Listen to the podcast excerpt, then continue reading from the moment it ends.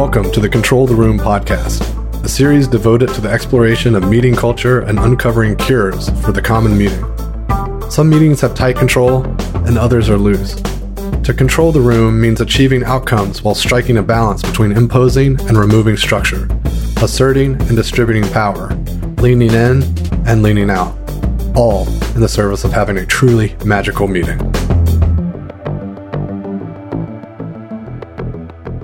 I'm super excited to have John Fitch on the show this week. And John Fitch is the Chief Product Officer at Voltage Control and the author of Time Off. Welcome to the show, John. Douglas, it's an honor to be on a podcast episode with you, deep in conversation.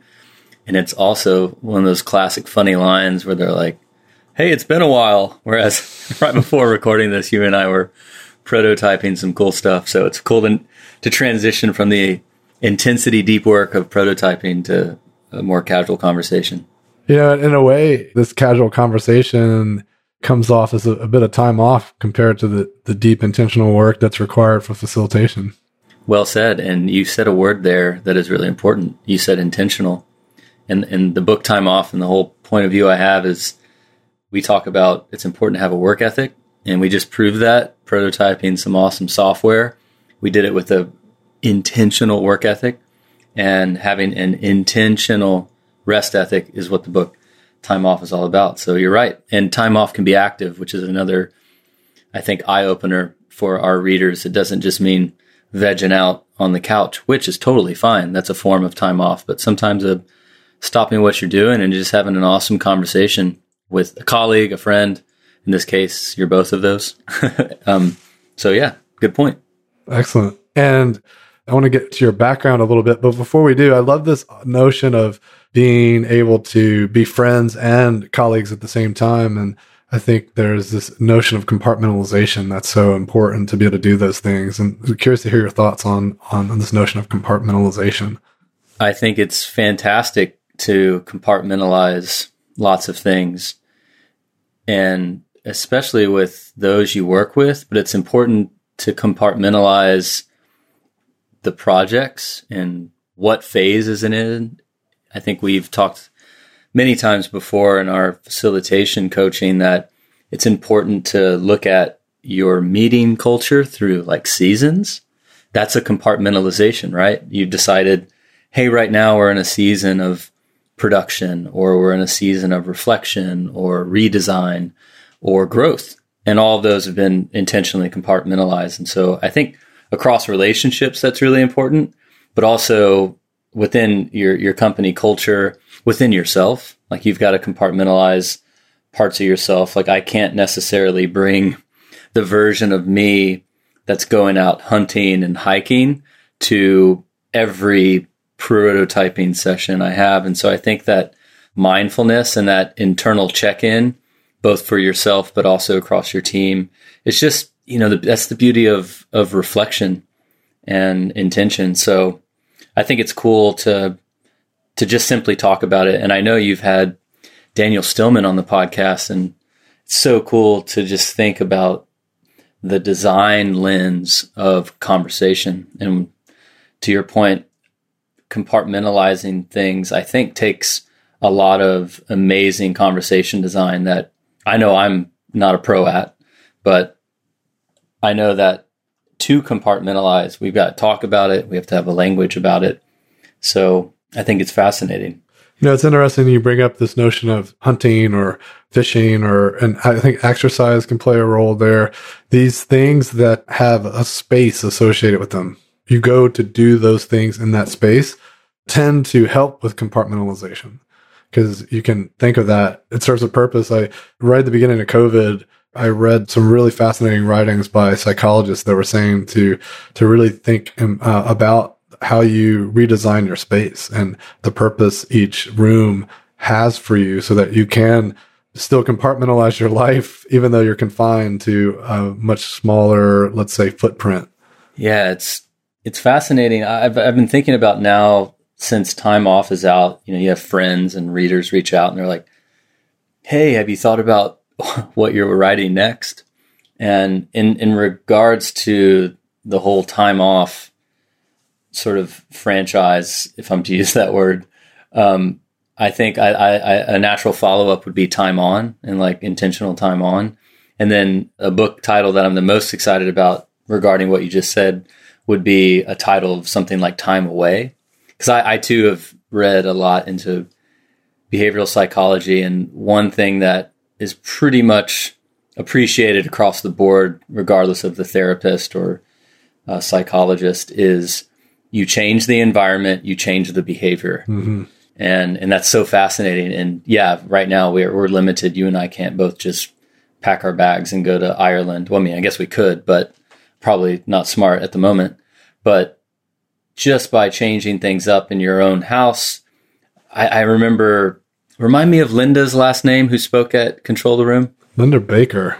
Yeah, Linda Baker. She gave a presentation on feng shui. And I think that's, you know, that that's under that lens of like energy design, space design. And it is amazing if you just rearrange things. And I know I've been on so many Zoom calls with you. It, it, you've really transformed your office uh, for, I assume, for the better. But all of those intentional environment changes have, I would assume, changed your behavior. W- would you say so? Absolutely. And, you know, I've, I've created stations, if you will, within my house so that each, each spot's almost like traveling to a new, it's like a replica of what I had previously. You know, I've got the space where I'm where I'm doing workshops. I got the space where I'm boxing and doing Pilates. I got the space where I'm eating. I got the space where I'm relaxing. And I got the place where I'm sleeping.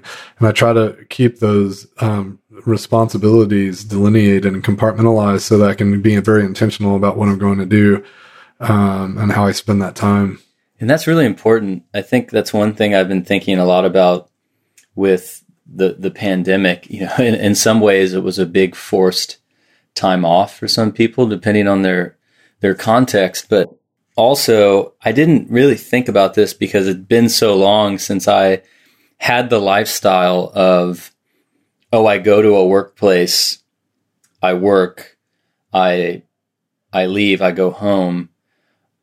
A lot of people, that going home, that interstitial time, was sort of a slow time off switch, right? Like it They were going home, and when they, they went home, they were able to leave work at the office, and home is home, and that's a clear compartmentalization. Whereas now, if work is in your home and you haven't developed, as we call it, a rest ethic and, and have yours defined and you're intentional about it, now that work's at home, it could just be surrounding you at all times. Yeah, you know, it's it's not only the compartmentalization you're describing, it's the transition.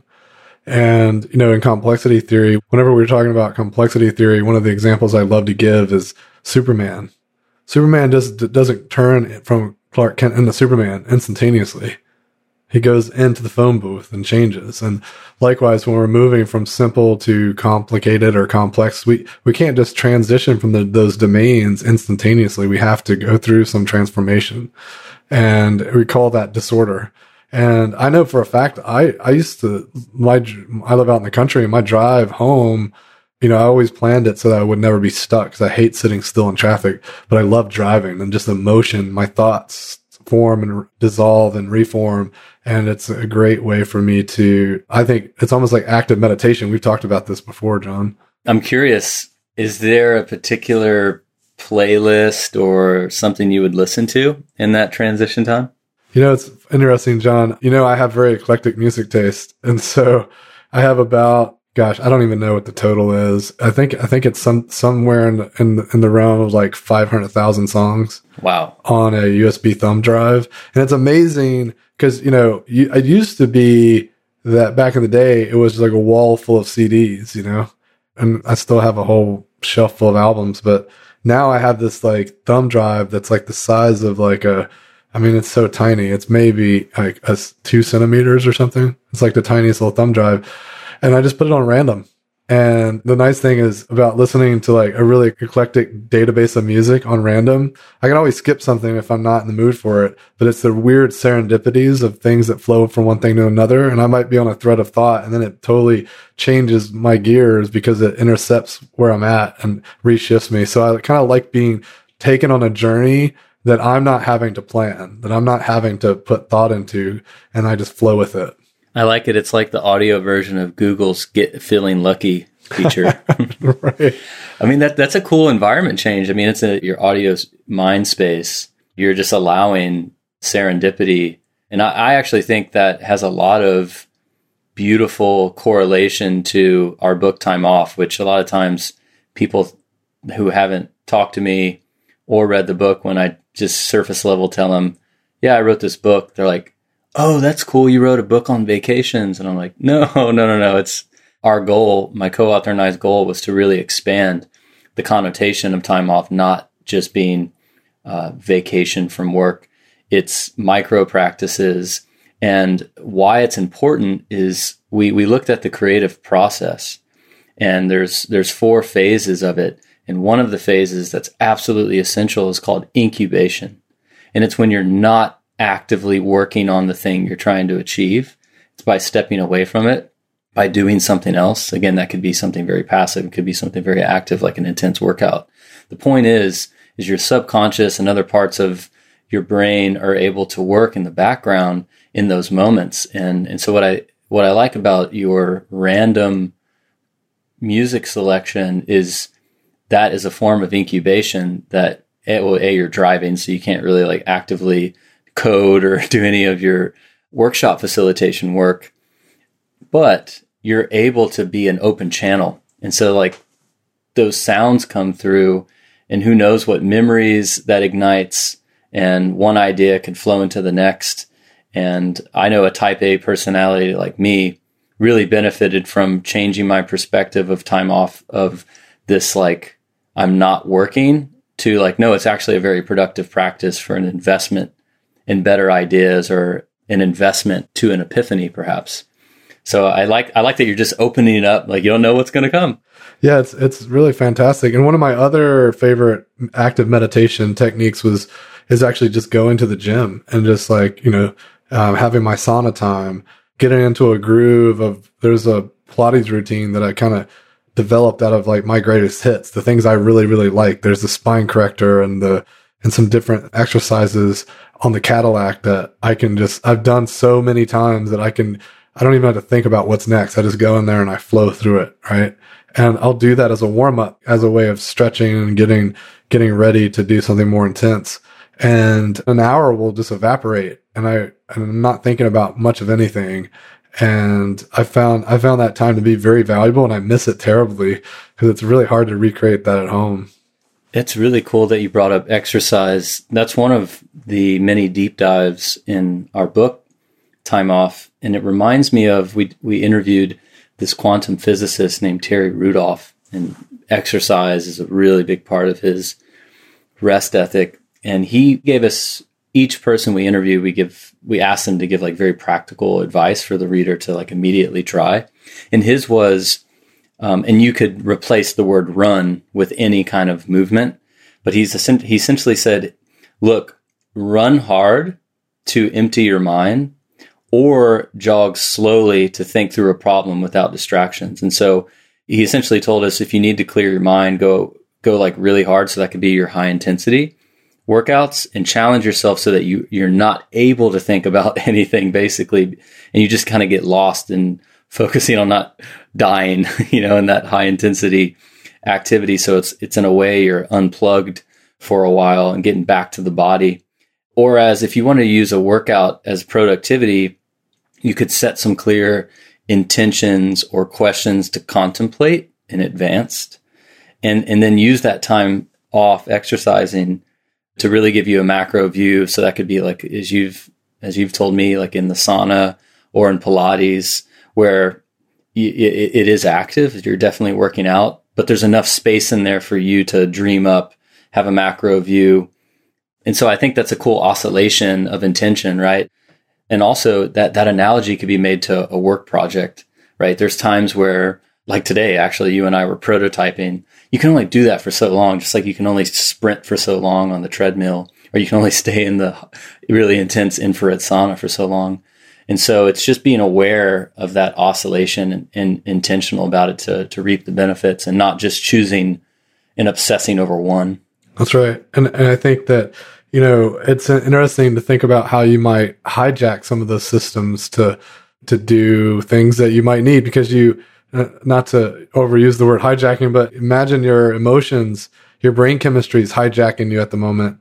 Well, then going for a really long run, in a way, you're kind of depriving yourself of oxygen, right? Because everything's just devoted to like surviving that intensity, whatever weird conversation you just had with someone that didn't sit well, that's going to all be history, right? And so then then you'll be in a much better headspace to analyze it, synthesize it, and, and address it. So it's interesting.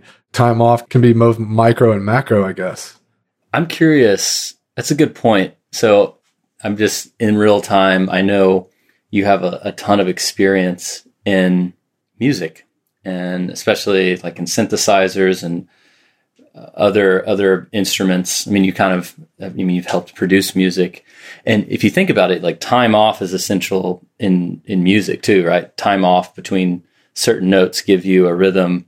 Time off from one section of the orchestra is important to evoke a certain emotion. I'm curious, in like synthesizer space, is time off an important part of your whole setup? I'm just totally randomly curious about that.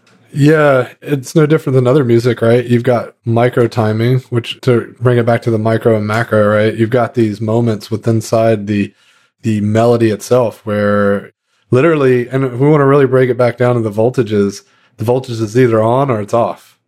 If the voltage was on the entire time, nothing would happen because the system would just be totally primed. You'd imagine it would just be complete stress, right? So in order to have anything interesting happen, it needs to oscillate up and down. So the voltage goes positive and it goes negative. Or if it's D C, it goes just positive and zero. And that's where you get these really cool modulations where really stuff inter- interesting happens. But I think if you were going to really bring up, bring it back to like work and life and habits and, and how we keep our brains healthy, we also need to think about the frequency of isolation. Because I would argue that if even if you have a lot, if you're having too much rest, and the context switch alone could be exhausting, right? Just switching between, like, turn it on and off. So I think that the frequency is important. And you do, having it too fast, the duration too short, and the, and the switches too fast, it's probably equally harmful. Hmm. You and I have been conductors of a lot of rooms. It's been a great honor. We're able to learn so much when we do that. I'm curious, before I go in, because I've contemplated it for a few years putting the book together, but in your own master facilitation, whether it's a large group gathering or a small team or a design sprint, Douglas, how have you used time off as a function, as a facilitator? Anything come to mind? Well, yeah, I mean, you know, that's the cardinal rule of the ninety-minute break. Like, we don't want to go over ninety minutes before we have breaks, and, and making sure that that's just written into the agenda and being very strict about staying to that. Also, just time away from the material can be really powerful, whether that's by design. You build something into the agenda to for us to kind of take a tour around through something different. It's exactly the reason why you might do improv games or icebreakers and these types of things where we intentionally want to move the energy or or the patterns through the room. And it's definitely an amazing tool when when things get uncomfortable, and it's unproductively uncomfortable. And we can call a break, and we can use that time to let people disperse and, and then come back together at a time. It's similar to going on that sprint, letting the emotions discharge so that we can come back together when people are a little less emotional or, you know, a little less spun up. Yeah, it reminds me when I when I was in film school, we took this class, and I was really focused on being a producer, which was kind of the, the business mind, the coordinator of of the project. But you, in order to do that, you had to take editing, you had to take directing. And I remember being really fascinated by, in our directing class, to be, one of the biggest tips we heard from renowned filmmakers was, if you're the director, I think like on average it was like two or three months was the the minimum recommended from when your your filming ended, so all of your production of the live action footage, et cetera. Two to three months between that and when you sat down the first time with your editor, because you needed to be detached from the material. Because there may have been a particular shot a particular line, a particular character that in that time of production, you were just really excited about personally, and and detaching from a while uh, allowed their advice. And I definitely, when I was producing documentaries, benefited from this advice, that by the time you'd been so detached, you were able to like really reflect and kind of come to the material new again and work with the editor from the perspective more of a new viewer versus someone who's been deep in the weeds for a long time. Yeah, that's interesting. I, I feel like the weeds could cause a couple problems. It, if I were to bring it back to design sprints, it's a reason that we encourage people not to do any synthesis at the end of day five. So after you've done the interviews all day, like you're going to be suffering from recency bias from the most recent interview. Well said. And you know, you're just just go clear your head over the weekend and come back. Take that time off to to to let it all just like dissipate, disassociate from from whatever whatever happened. It was much more effective. And John, I it, it makes me wonder. I'm curious to hear your thoughts on this. Um, do you do you think there could be things around just emotional triggers that are? Uh, I mean, maybe that scene was filmed on the day on your birthday. People were giving you lots of happy birthdays and encouragement. Maybe you got a cool gift from someone, or maybe you found out your grandmother was sick the day this other uh, scene was filmed. And so could you have these associations with them that are subconscious where you might judge them in ways that aren't accurate? Oh, that's certainly the reason you need a team. Mm, yeah. You know, because of that complexity of influences. And I actually wish that I would have known how much that my film school experience would have prepared me to work in software and design. Like, I had no idea. I think I would have been much more intentional as a student, because we had these, and I, I think, I mean, you and I do them all the time working together, and we help organizations get comfortable with doing them. We just have a different language for it. But in film school, we called them design crits, crit short for critique.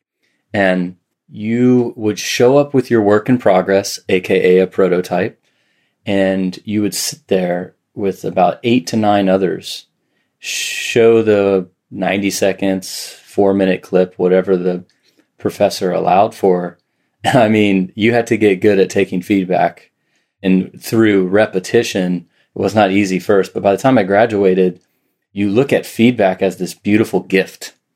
And it's because of, yes, there's there's certain things that I'm attached to, and how many John Fitches are there in the world? You know, I mean, I'm sure there's some people with a similar psychographic as me, but not, that's not going to get me a, a winning, you know, award-winning film. And so just exposing yourself to more and more feedback early on, I think, humbles you and gets you out of your own head with all of those influences, because someone will resonate with something that you might think is not that exciting, whereas you can see a, a pattern of something you're deep, like to your points earlier, something around, oh, my birthday happened and I had a super good day and we shot that one scene, and we, that scene's got to be in the film. And unless I get unless I get checked by a team or early viewers, early testers, uh, that could be a poor decision on the quality of the story. And so, you know, we are in the art of helping people, I think, quickly adapt thanks to the gift of feedback. Yeah, it's amazing, right? It's interesting. Even if your time off isn't giving you the answers, like, we can rely on the perception of others, the perspective of others. And I want to come back to this notion of, I feel like a lot of this is born out of kind of tech burnout and getting in these situations where people are overworked and they need to kind of step away from things so they so they, they can do better work. It's almost like a rejuvenation, uh, recovery. To use the athlete metaphor, if you train all the time, you'll just wear yourself out. There has to be time for recovery. So that's why people do the sauna, the ice baths, the compression sleeves, you know, take a day off, take a week off, heal. And I've been thinking a bit lately about this notion of, you know, flipping the switch from like active to inactive, or time on or work on to time off. And I personally found it a bit difficult just to completely flip that switch into the other mode. And it's because we kind of prime our nervous system and our mind and our habitual states, you know, like the, the things that we kind of get acclimated to and how we spend our days are based off of behaviors, you know, and, and as we, as we were kind of going through this transition for moving more and more things, pretty much going to a hundred percent virtual facilitation company versus a fifteen, twenty percent virtual company, it required a lot of my work and attention, and I poured myself into it, partly to support the community, but also to make sure the company did um, stayed alive and survived this transition. And now that I've got a lot of things in place and I'm confident about where we are, I've started to pull back. And as I've done so, it's been great to have some of that time off and to be able to like shut off and think about other things and come back to it. The, the other thing I've noticed is that it's a continuum. You know, if you look at a thermometer, if you put a thermometer in a boiling water and you turn the stove off, it's going to take a while for that thermometer to get back down, right? You can't just go straight into to the other mode. And so I'm just curious if you thought much about these, that it's um, around these kind of this rest time, and even making use of it might require some transition. It's not just like, let's just go do it. Okay, I'm doing it. It's like, I need to almost like train myself to be able to function in that mode properly. You threw the perfect like slow motion softball pitch to me right now. This is the whole thing that the backstory that led to Time Off. To answer this is, again, we wanted to, we put together these two words. I had not come across it before. Not going to be, I can't say I invented it. They're just two separate words that we put together, but rest ethic. So work ethic for me is like someone with a solid work ethic. They're not just like carelessly driving themselves for no reason. Like they, they put a high intention. They're good at prioritization, decision making, et cetera. They follow up with what they're going to do. Intentional work ethic. To your point, yes, to get the most out of rest, it's going to take some intention. And so those things you're feeling are are real. And I learned, and I'm gonna I'm gonna simplify it. And I think each person has to figure out their own transition art. But when I was at Animal Ventures, a firm that did, you know, prototyping with a lot of supply chain automation work, my two business partners were the ones that opened me up to this whole concept of of time off. And our model of time on, time off by no means is copy paste at other cultures, but based on how we worked and what we did, we were able to establish a model where everyone worked for three months. So think about a quarter. And then after that quarter, you had a month, a mini sabbatical. And we had to stagger those. And a lot of people hear that and they're like, oh, that sounds amazing. Well, we had to like really design that out and practice it. And before that month off, there was a lot of preparation, not just a like, hey, I'm going to go away for a month. You decentralized your functions as a as a person, right? Like each person has responsibilities and things they handle, and those would be documented and in a way diversified across a few other people that would be still in their time on mode. Or you would think about ways to automate it more. So we were all like, again, it was this intentional thing you would do. It was like the time off prep, so that it wasn't a like all of a sudden massive switch off and then shit falls through the cracks and things aren't operationalized. So a lot of intention. And then also, so then you'd go have your time off. And if you did that prep right, like you really were off and you didn't have to freak out during your time off because your functions were not only handed over, it, they were going to be upgraded, because that was one of the points is new people get a hold of those functions and they, they're able to poke holes in it and be like, oh, that's not that efficient. We could do better. Or a new technology comes out in your month that you're off and the people upgrade the operations. And then let's say I would, I would come back from that, that mini sabbatical. I had a reacclimation period, right? Sort of like altitude adjustment, where it wasn't just like I, I came back on Monday and it's boom, full blow. The last one I had done at the firm when I was still there was a week long acclimation period where I'm not necessarily back to work. I'm like understanding what has changed. That was one category. The second of work was I was giving and sharing my epiphanies on how my position, my department, my product ownership, whatever it was. I had, I mean, that time off gave me a lot of epiphanies. And so I would share, hey, here's how I think it could be better. And we would workshop that. And then the people that handled my functions while I was gone would then report to me saying, hey, we ran your functions while you were away and we upgraded it. And so I had to now, I had literally an upgraded playbook for the position. And so all of us were like upgrading the, the business culture software through this time off. And so the, the ramp up and the ramp down is uh, often never practiced. And that's important. And I think a beautiful analogy is uh, you're, you know, you're an athlete and you warm up, then you do, well, in that case, the, the hardcore work, in this case, uh, the hardcore time off, and then you have a cool down and you reacclimate. And that's really important to do. You know, one, one, one of the micro tips in the book that I'll give you a, an example of uh, a mistake I made where I didn't take my own advice. We interviewed Tiffany Schlain. She came up with this concept called the Tech Shabbat, where for a twenty-four hour period, you don't interact with any screens. And it's a really powerful exercise, especially given that we work in screens a lot. I find that it like slows down time. I, in a way, get bored on purpose. And it's just really fun what you end up filling that time with. And what's funny is the first time I, I did one, I did not take that advice of prep and then acclimate. And it was awesome. I was like, time slowed down. I'm enjoying no screen time for a weekend. And then when I get back to my phone on Sunday and my iPad and I open it up, I have like twenty-five missed calls and all these texts. And it was from my mom and her friends, because my mom is so used to chatting with me on the weekends. She was like, all his devices are off. All his phone is off. She thought I got kidnapped and was like freaking out, right? And then that stressed me out. And, and so I could have easily prepped her. And that's just a little micro example of, great, you have some intentional time off planned.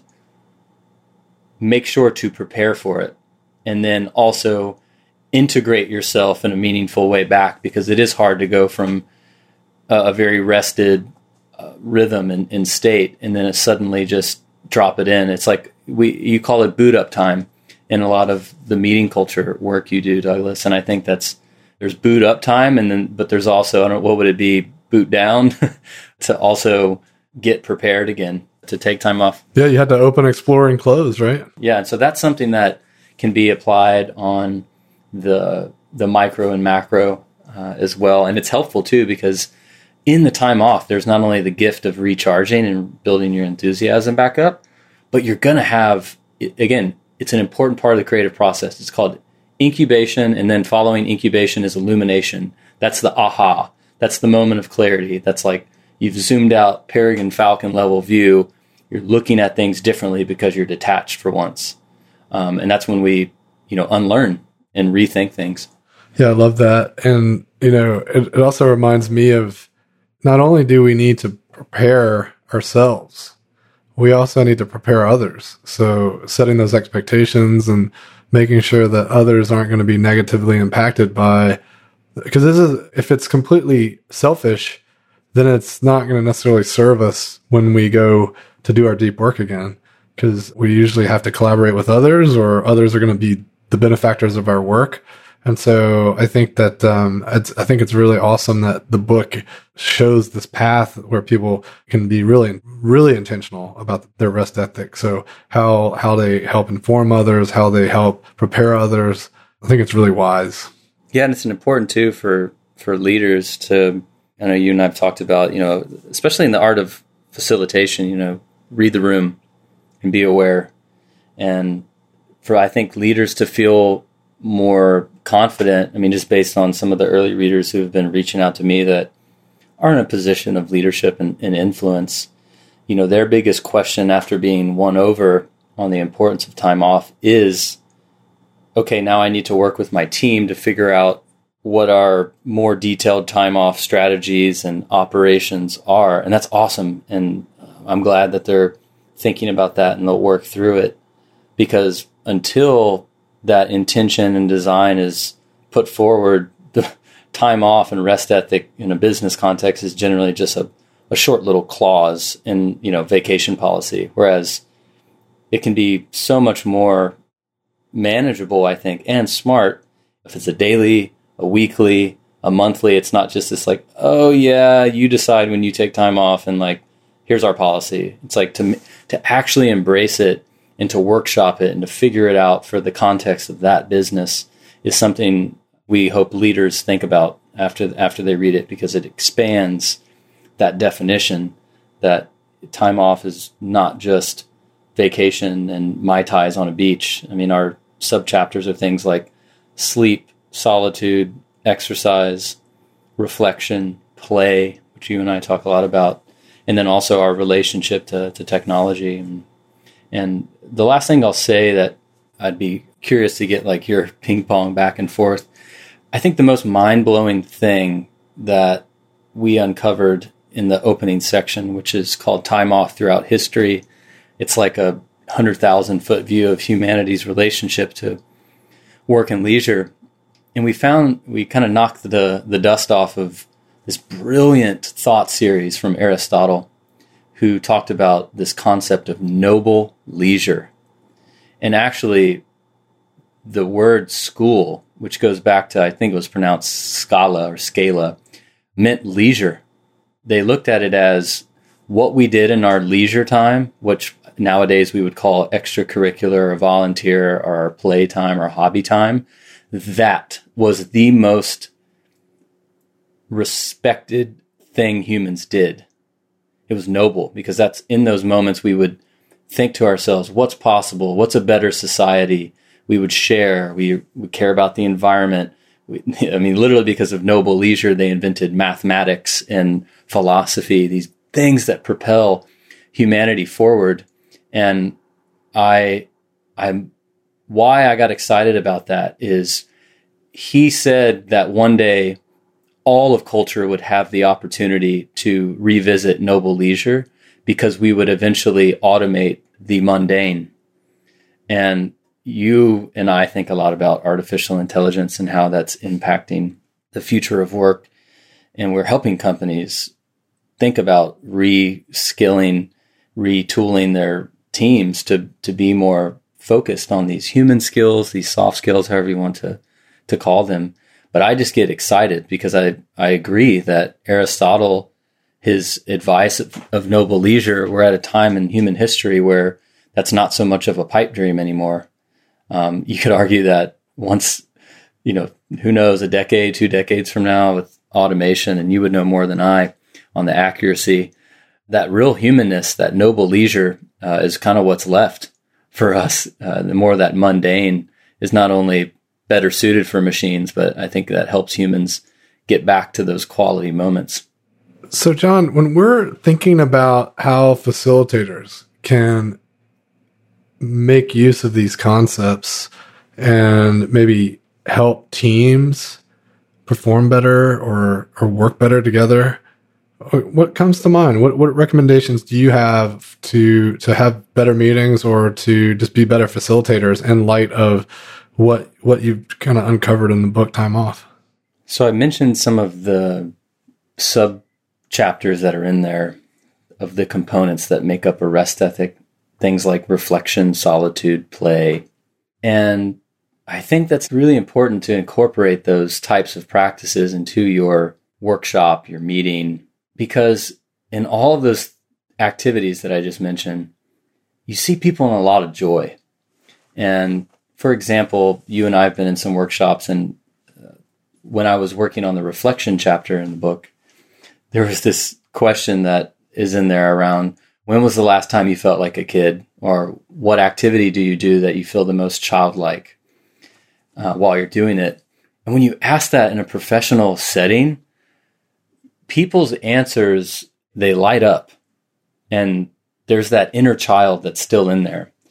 And that question, let's say we're brought in, it's a serious problem, and we've got to figure it out, and we're there to facilitate it and workshop it. And it's definitely serious, and we got to do the work, and it's we're going to have an awesome workshop. We're going to produce a prototype. We're going to produce an artifact. We're going to drive outcomes. It's pretty serious stuff. But if you sprinkle in these moments of what I'll call time off from the deep work, from the actual serious thing, it actually improves the overall process, because again, it goes down to that creative process. You're you're leaving some time for incubation and illumination, because then after that you have verification, which is all about, okay, actually doing the work to see if that idea is worth a damn. And then the first one, I mentioned it was four phases, is preparation, which is also deep work as you prepare to do things again. And so if if you implement time off practices into any of your workshops, look at them as investments in illumination and incubation for your participants. And also it helps them rebuild enthusiasm. If you go for a walk, or you just, you know, say, hey, we we we take breaks seriously, because I've been around facilitators that I don't know what the reasons are, but they, they don't incorporate meaningful breaks and, and rest within the workshop. And you can tell when it's three p.m., four p.m., people are just like, they're done. They're checked out. It's like forcing someone to just continue hill sprints over and over. And so that would be, that would be the first thing, is ask yourself what moments in our workshop could benefit from incubation and illumination, and have fun with it. And how, whatever vocabulary you choose to use, I think your participants are going to appreciate that time off, because I think when we think about workshops, meetings, seminars, conferences, you know, the art of gathering, they can be tiring. And I think with facilitators that incorporate more rest, people can be less intimidated by it all. So that'd be the first thing, Douglas. The second thing is, facilitators, and you and I are facilitators. We do a lot of facilitation, and we know people that do more facilitation than we do. It is hard, and it is a lot of energy that is used to hold space and pay attention and document and, you know, solve problems and deal with conflict. Like, it is no joke. And you could look at time off as time management, but I've been thinking about it more and more as energy management. And so I think to do your best work as a facilitator, you also deserve those intentional moments of time off to not only make sure you don't get overworked and overwhelmed and burned out, but you'll benefit too. Maybe by stepping away for once, you'll completely rethink one of your workshop modules, or you'll reflect on some feedback that someone gave you, and you'll level up. Or you'll come up with an entirely new idea for a, a workshop or an activity. But I just wanted to make sure to say that, I mean, today you and I uh, were wrapping up a design sprint and did, uh, doing prototyping. And there's definitely a part of me that's like, yeah, I still have a few more things to do. But, you know, my internal compass is also talking to me saying, that was intense, and you can now go into the garden and cook a nice meal and rest and be back at it tomorrow. So those are those are two things I would think about, and try to reframe it in your mind from a place of starting to eliminate this idea that you're not effective if you're not working. You know, I think that's something society is unlearning, and I hope our book helps, is this whole concept of visible vi- busyness. You know, just because you're active doesn't mean you're effective, whereas I think a lot of people assume it's true. And once you reframe uh, and see rest as productive, because it helps with recharge and illumination and incubation, you'll you'll start taking it as serious as your time on. Yeah, you know, it's I also, I believe in the serendipity of, if you can manage to do those things when you most need them, I think it'd be much more effective, because it's timely, and it's sort of like eating before you you're just like ravenously hungry, right? Mm. And I found that co-facilitating has been an interesting way to have those micro moments where I can have some time off. I don't have to be one hundred percent on the entire workshop. And I found that to be, those workshops are much less draining. I, you know, I, I'm so glad you remixed it to that. I've been thinking a lot about that lately, Douglas. You and I have co-facilitated a lot, and that, I think that's a really important message for the future of work as facilitation becomes more and more relevant, especially, you know, now in virtual work too.